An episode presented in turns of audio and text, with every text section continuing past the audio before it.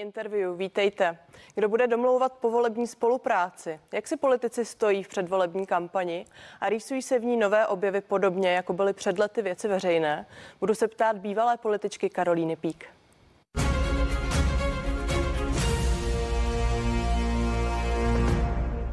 Bývalá místo předsedkyně věcí veřejných a později také předsedkyně strany Lidem Karolína Pík je se mnou dnes ve studiu. Vítejte u nás. Děkuji za pozvání, dobrý den. Já ještě doplním, že dnes se živíte a působíte jako advokátka. Eh, chybí vám politika? Jak se vám to sleduje tak to pozdálí?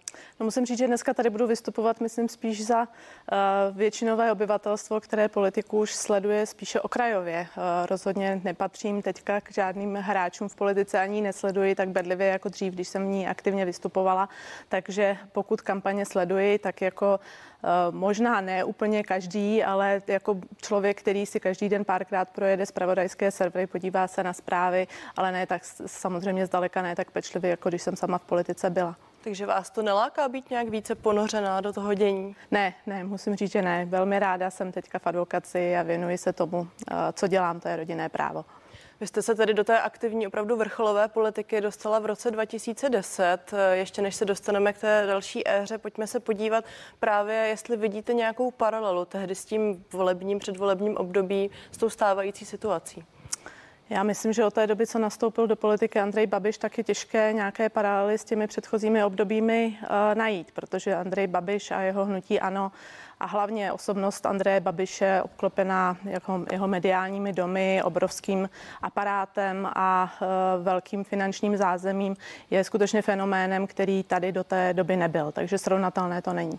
Eh, přesto i tam lze paralelu hledat, protože vy jste se dostala do sněmovny a tehdejší vlády Petra Nečase s oskupením, jehož jméno tady dnes zaznělo, s věcmi veřejnými eh, a to bylo tehdy, dovolím si počít slovo, vlastně zjevení. Bylo to napůl biznisové seskupení a to se přeci dá přerovnat právě k hnutí ANO k Andreje Babiše.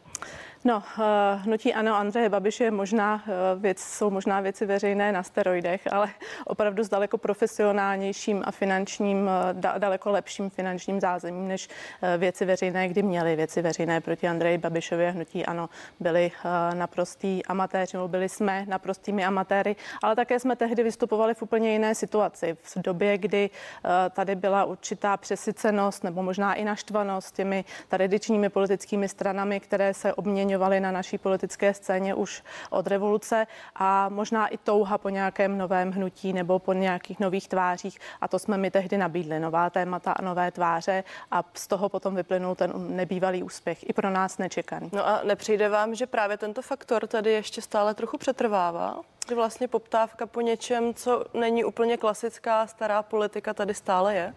Ta poptávka tady je, ale nemá kdo by ji naplnil a určitě i daleko větší nedůvěra mezi voliči v podobné subjekty.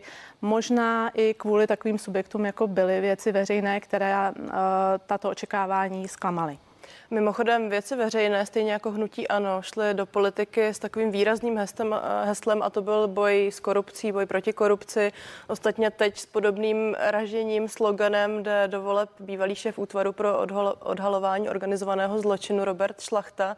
E, překvapuje vás, že nás tohle heslo stále tolik drží? Tak je to věčné téma v politice, nejenom v České republice, ale všude, i všude jinde. Eh, ale nemyslím si, že Robert Šlachta bude tak úspěšný, jako byly tehdy věci veřejné. Přece jenom už je to téma trochu ohrané a eh, není, není ničím nové. Když to vezmu velmi obecně, může vůbec někdo v tom českém prostředí uspět s tímto heslem ve smyslu opravdu mm, vyrovná se někdo s tím bojem s korupcí? Tak eh, určitě s tím nevyhrajete volby jako s jediným heslem. Tenkrát eh, s tím věci veřejné ve volbách velmi uspěly, protože to bylo heslo relativně nové a asi vítané právě po té zkušenosti s opoziční smlouvou, se střídáním vlády eh, velkých stran, jako byla i sociální demokracie a ODS. A to téma tady rezonovalo, ale dneska už je opravdu ohrané. Mimochodem Robert Šlachta, jeho hnutí přísaha má v tuto chvíli v průzkumech zhruba 4,5% preferencí. Vy si myslíte, že nepřekoná tu pětiprocentní hranici? Eh, ty průzkumy je velmi těžké, opravdu velmi těžké odhadnout, jak nakonec dopadnou právě tyhle strany, které se pohybují na hranici eh, vstupu do poslanecké sněmovny, ať už je to sociální demokracie nebo právě přísaha. Ale pokud se tyto drobnější strany do poslanecké sněmovny dostanou, pak budou asi hrát poměrně významnou roli eh, v sestavování vlády tomu se ještě dostaneme. Eh, já vám teď přečtu pár takových dalších hesel eh, z volebního programu přísahy. Je to třeba zjednodušení trestního řádu nebo zavedení speciálních soudů. Zase vidíte tam nějakou podobnost, paralelu? Možná právě s věcmi veřejnými? Trochu ano, eh, nicméně myslím, že tohle jsou právě věci, které se potom velmi těžko prosazují, velmi lehce se proklamují v, ve volebních kampaních, ale jsou to věci, které potom v tom té skutečné politice trvají velmi dlouho, často i déle než jedno volební období, aby se skutečně prosadili. Já se ptám i z toho důvodu, že se objevují komentáře eh, a sice takové, které říkají, že Robert Šlachta se možná hnutí, eh, radí s někým z hnutí právě věcí veřejných. A... Já to netuším. Dovnitř eh, bývalého aparátu věcí veřejných už dávno nevidím, takže pokud tam jsou takové kontakty, nevylučuji to, ale nemám o tom žádné povědomí. Ještě se zastavím krátce u toho hesla korupce a boje s korupcí je to vlastně velmi nadužívaný slogan z mého pohledu. Nicméně my tu, v tuto chvíli máme tresty sníhaného premiéra, jeho popularita podle předvolebních průzkumů dál roste. Jak tomu vůbec rozumět? No, eh, sama si někdy tuto otázku kladu a je to opravdu naprostý fenomén, když si vzpomenu, jak eh, za naší vlády padaly ministři jako hrušky ze stromu eh, při každém, byť jen podezření. Vzpomeňme si na ministra Kocourka, který odstup, odstoupil po tom, co odklonil nějaké peníze od své manželky. Další řada ministrů, kteří i, byť i malé podezření vyvolalo hned tlak na jejich odstoupení a skutečně odstupovali. To, že by byl nějaký ministr, než premiér, trestně stíhán, byl obviněn obviněn a ustál svoji pozici, to je skutečně velmi neobvyklé a dokáže to jenom někdo tak silný, jako je Andrej Babiš. S tím, že to slovo silný neříkám nutně jako pochvalu, ale zkrátka on je schopen to ustát a eh, jeho odpůrci to, jak si to v nich eh, vyvolává ještě větší odpor vůči němu, ale jeho podporovatelé si naopak zřejmě myslí, že je to celkem frajer. Aniž bych chtěla zabíhat do podrobností, jak se vám to hodnotí i jako advokáce a člověku s právním vzděláním? Tak tohle není ani otázka eh, pro právníka, protože máme presumci neviny a samozřejmě dokud někdo není odsouzen, taky na něj třeba hledět jako na nevinného, ale v politice eh, platí určitá politická odpovědnost a politická kultura a podle té se za naší doby eh, odstupovalo, což Andrej Babiš teda musím říct, že tomu čelí velmi sveřepě. Bývalá politička Karolína Pík je hostem dnešního interview.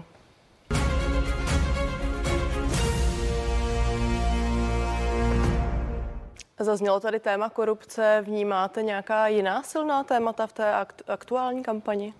No popravdě řečeno ne, mně ta kampaň připadá poměrně plitká a bez jakéhokoliv hlavního tématu, eh, kterým by se ty strany zabývaly nebo na jehož bázi by mezi sebou bojovali. Dřív ty kampaně většinou probíhaly na téma uh, silný stát proti nízkým daním nebo nějaké takové základní vize směřování státu, uh, a nebo to bylo třeba téma sice marginální nebo menšího, menšího typu, ale velmi konkrétní, jako třeba zdravotní poplatky uh, za poskytování zdravotnických služeb, ale teď žádné takové konkrétní téma není a každá strana se vymezuje nějak jinak, některá lépe, některá hůře. A čím to podle vás je? Nepotřebujeme slyšet něco nového jako občani?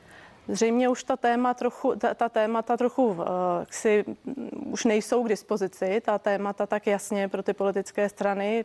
Každá strana má svůj marketingový a PR tým a zřejmě se jim nedaří vymyslet uh, témata, která by uh, voliče skutečně uh, oslovovala. Když se podívám na kampaň Ehm, koalice spolu, tak to je pro mě naprosto nekonkrétní kampaň, kde na jednu stranu vidím billboardy s nápisem hrozba, kde propagují tváře vlastně stran, proti kterým eh, bojují a na druhé straně billboardy s nápisem změna, ale já nevím, jaká změna, co má pro mě jako pro voliče tato změna přinést. Eh, u ostatních stran také nevidím příliš eh, konkrétního těch stran, které jsou třeba pro mě nějakým způsobem zajímavé. Teď jsem mluvila o ODS a, a koalici spolu Piráti a stan také nepřinášejí nic konkrétního zajímavého pro mě jako voliče. Pokud vidím nějaké konkrétní kampaně, tak je to bohužel u stran, jako jsou komunistická strana nebo SPD a nebo hnutí ANO, které jsou daleko konkrétnější, sice velmi populistické, ale konkrétní a srozumitelné. Ještě rozebereme, vy jste řekla zajímavé slovo změna. Nepřijde vám, že to slovo už je vlastně docela nadužívané a zároveň, že čeští voliči vlastně moc po žádné změně neprahnou, že jsme relativně konzervativní?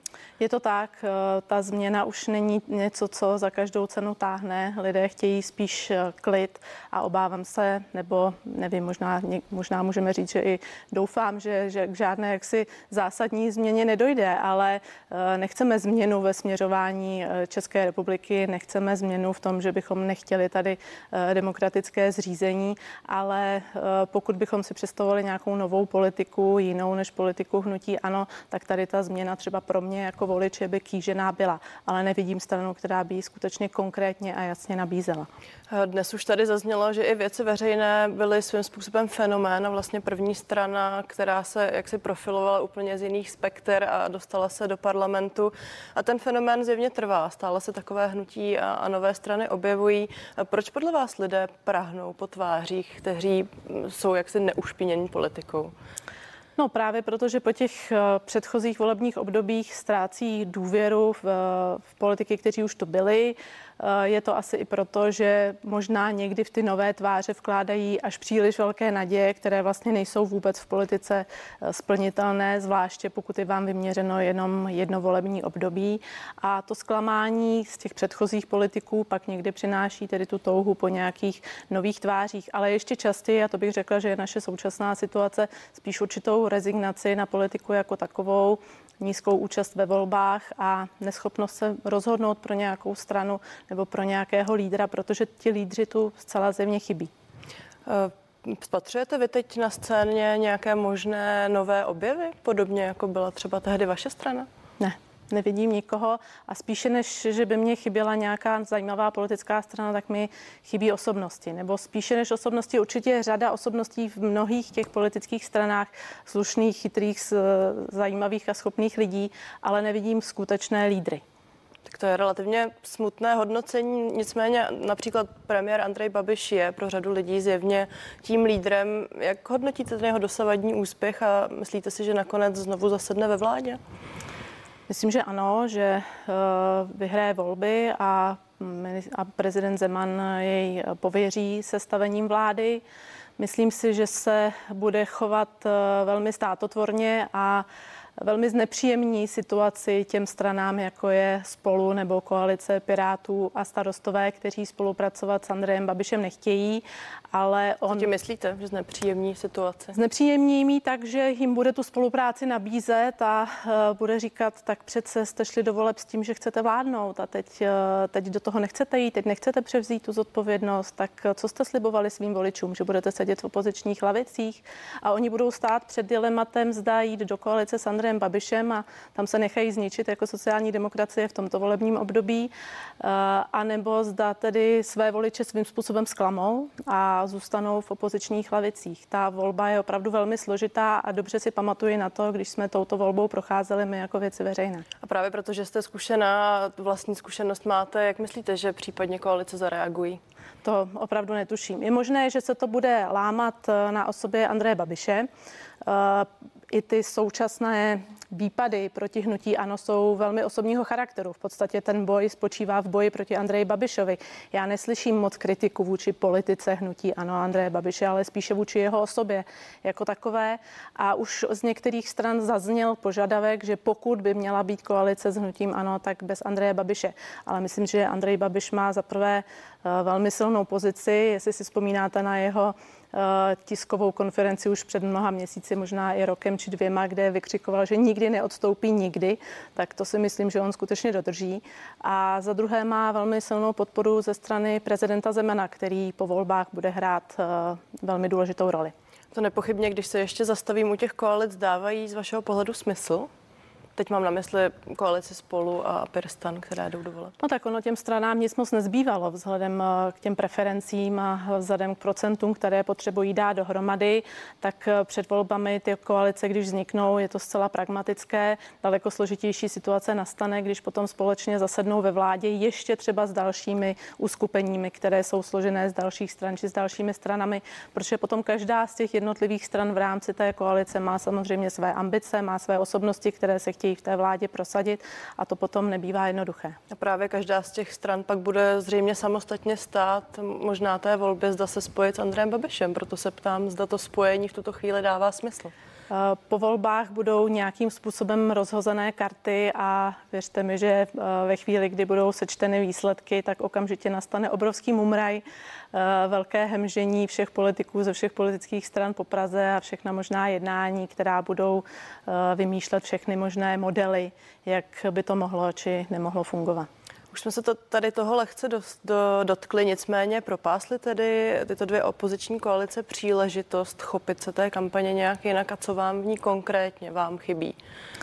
Chybí mi v ní uh, silné téma, chybí mi v ní uh, konkrétní kon, eh, nabídka konkrétních kroků, které ty strany chtějí nabídnout, které by zároveň byly zajímavé pro uh, většinové obyvatelstvo, nikoliv jenom pro pražskou letnou nebo pražský Karlín. Uh, chybí mi v ní zajímavé osobnosti a, jak už jsem říkala, skutečný lídr, který ví, co chce, který chce vládnout této zemi a ví jak.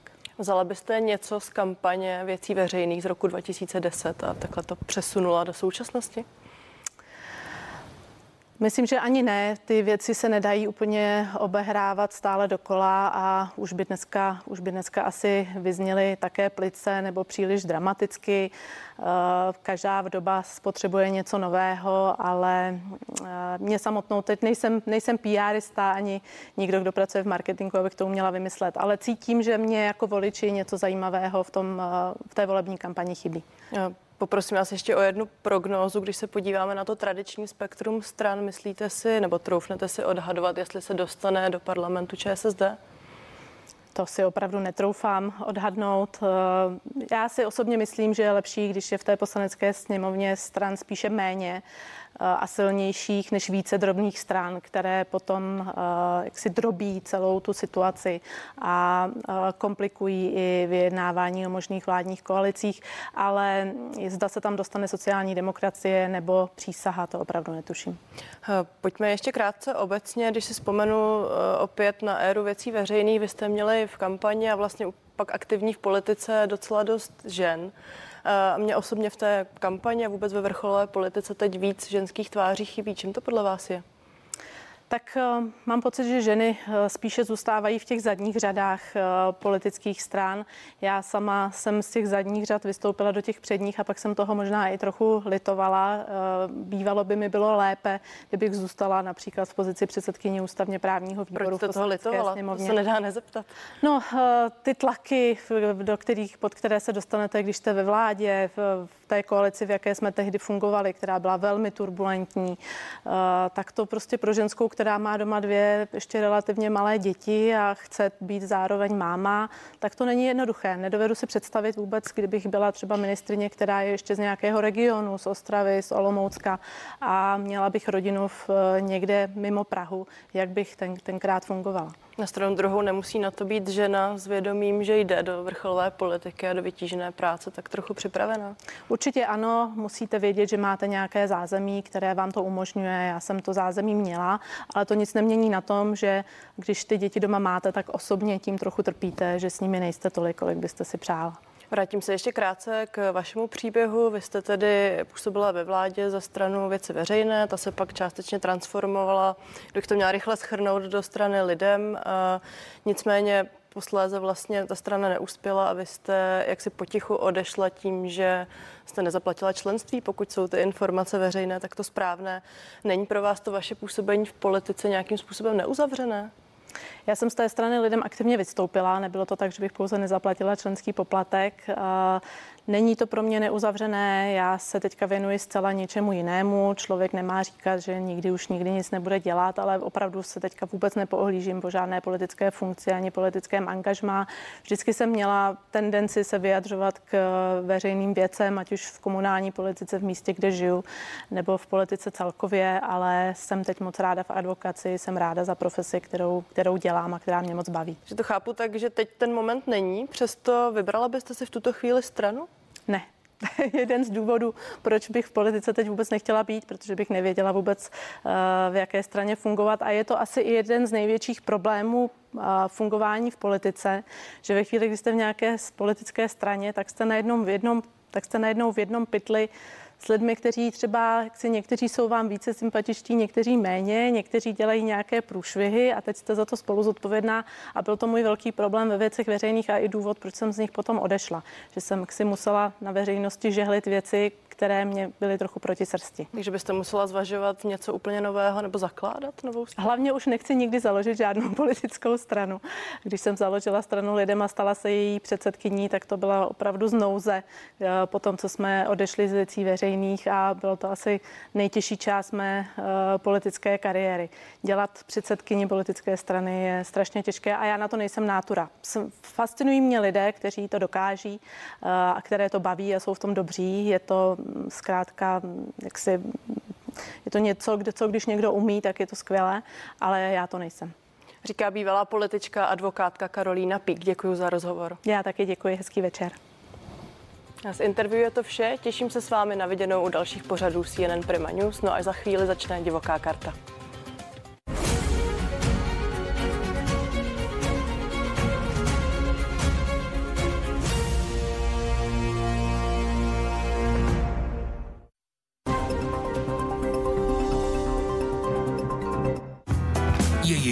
Herecká flexibilita. Od nezávislých po Oscarové, od kultovních po letní kasovní trháky. Z nich dělá to, kým jsou.